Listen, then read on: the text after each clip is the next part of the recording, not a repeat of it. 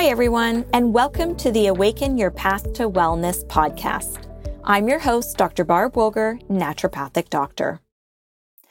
Now, when we think of the word inflammation, we're probably visualizing something that is red, painful, sore, and swollen.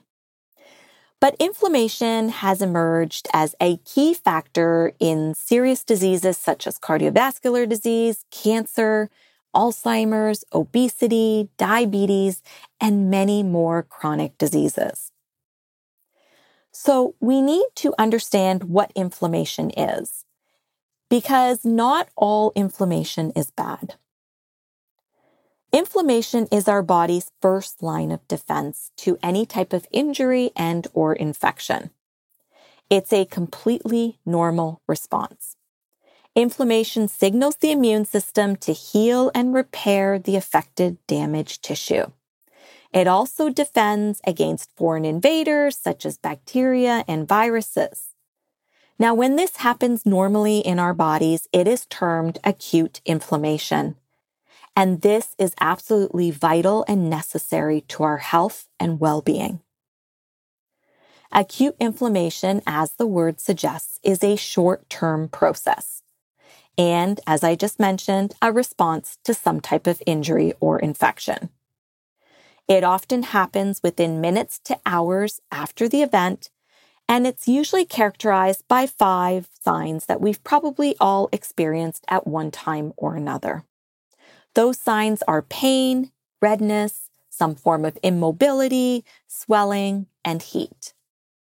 Now, as the body heals and repairs, these signs gradually subside and disappear. Now, I'd like to give you a quick example. Say you cut your finger and it starts to bleed. Right away, your immune system sends in its army of soldiers. These are white blood cells, inflammatory cells, and those cells go to the affected area to fight any type of bacteria that might be there and to heal the cut. In the process, you're going to experience some redness, soreness, pain, heat, those kinds of things. Your immune system is fighting the good fight. And eventually, those white blood cells and inflammatory cells will go back to their places and rest until the next issue arises. This is what we want happening in our bodies. Once the cut is healed, the inflammation subsides. But it's important to understand that our immune system doesn't just wage these wars when we cut ourselves. In fact, whenever our immune system perceives that something is off or something's not right, it's going to call out those white blood cells and inflammatory cells. And if there's no end to the insults, then the immune system rages into overdrive. And once that happens, now those white blood cells and inflammatory cells start to release chemicals that actually damage the tissue instead of healing it. And this is called chronic inflammation, and this leads to all sorts of health issues. So today I want to talk about chronic inflammation and what you can do about it. Chronic inflammation is also known as persistent low grade inflammation, or it has also been termed as systemic inflammation. This type of inflammation has long term effects and whole body effects, so it can touch multiple different parts. The problem with chronic inflammation is that your body is on high alert all the time. It produces this steady state of low level of inflammation throughout your entire body, usually just under the pain threshold. And that prolonged state of emergency causes lasting damage to your heart, your brain, and your other organs. Chronic inflammation can lead to disease progression. In fact, I believe, and more and more research is supporting this, that chronic low grade inflammation is at the root cause of most, if not all, chronic diseases today. Now you're probably wondering, what can you do? So, just referring back to acute inflammation, you're going to have occasional inflammation from time to time. This could be from minor infections, this could be from injuries, and this is completely normal. That is what is termed acute inflammation. When it comes to chronic inflammation, lifestyle choices play a big part. Many lifestyle factors have been shown to play a part in the progression of chronic inflammation. And that is what we're going to talk about today. I'm going to walk you through some things you can do. As well, you'll notice that some of them will overlap, but you'll also see that their importance and why they're so key in reducing inflammation.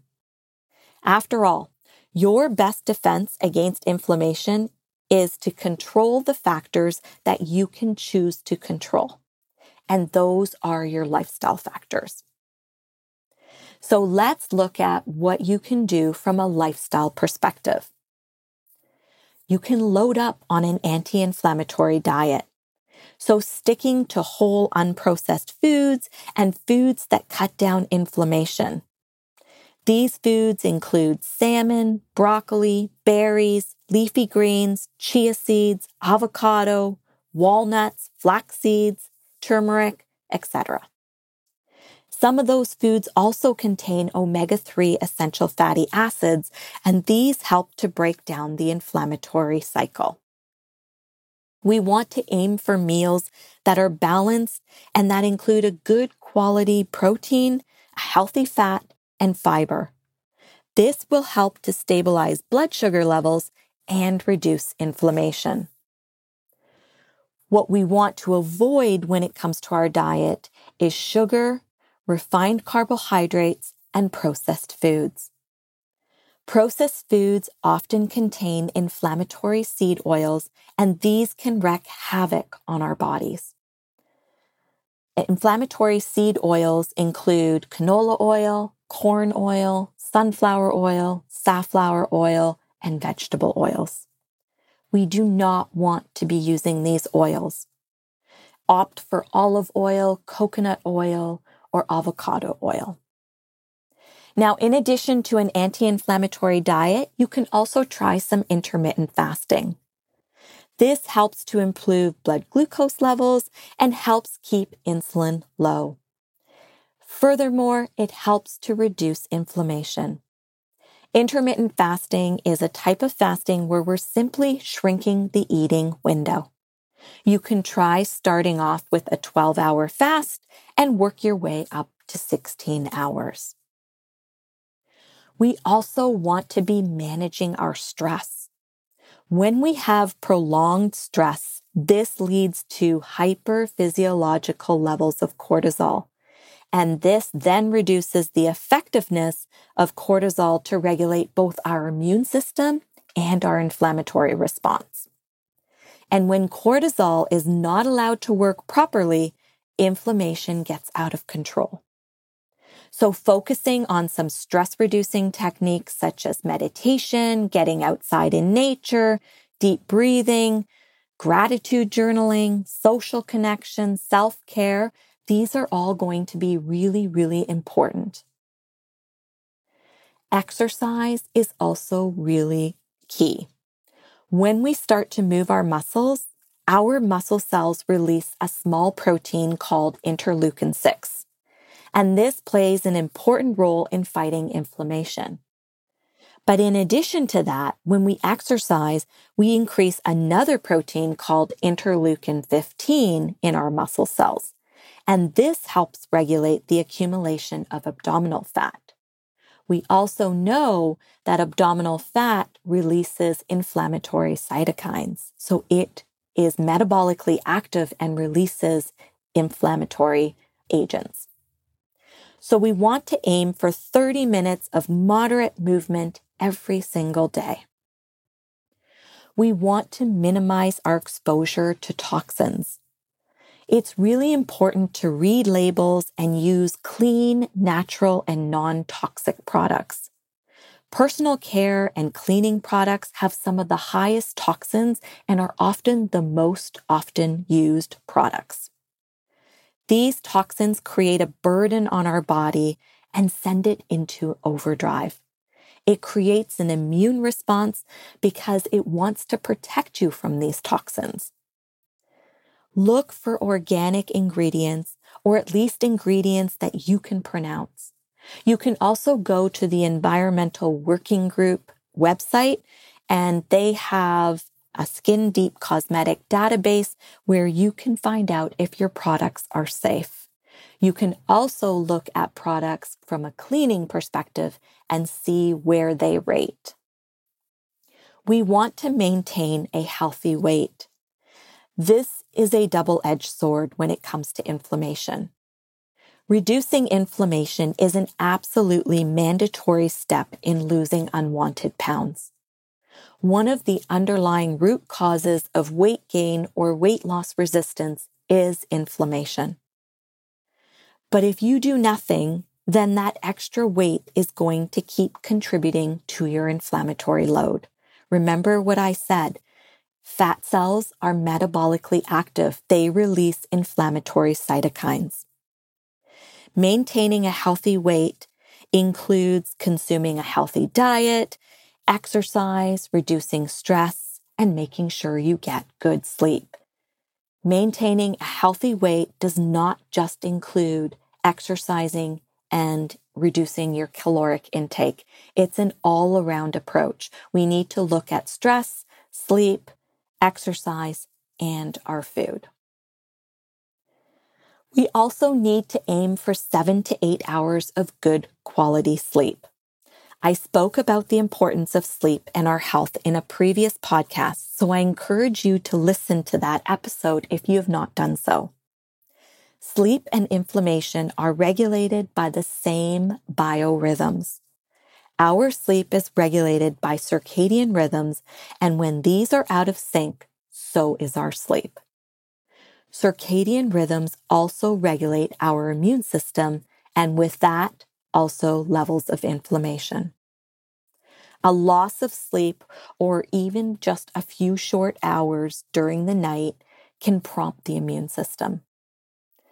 We want to look at good sleep hygiene, which includes no electronics one hour before bed, sleeping in a dark, cool room, winding down before bed, and setting a bedtime schedule.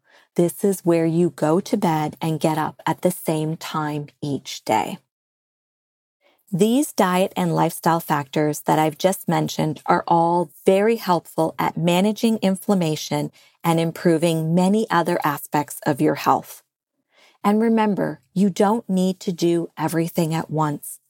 Bite off a manageable amount and make one change at a time. As I often say, small changes bring powerful results. There's no quick or simple fix for unhealthy inflammation. But as I mentioned, you can take steps to improve the situation. And now is a great time to start. Until next time, take good care. Thank you so much for listening to the Awaken Your Path to Wellness podcast. If you enjoyed the show, I would love it if you could leave a review. That is how more people will be able to create a healthier and happier life. Please remember that this podcast does not constitute medical advice. It's important to consult your healthcare practitioner regarding treatment options to make sure they are safe and effective for you. Stay healthy and be well.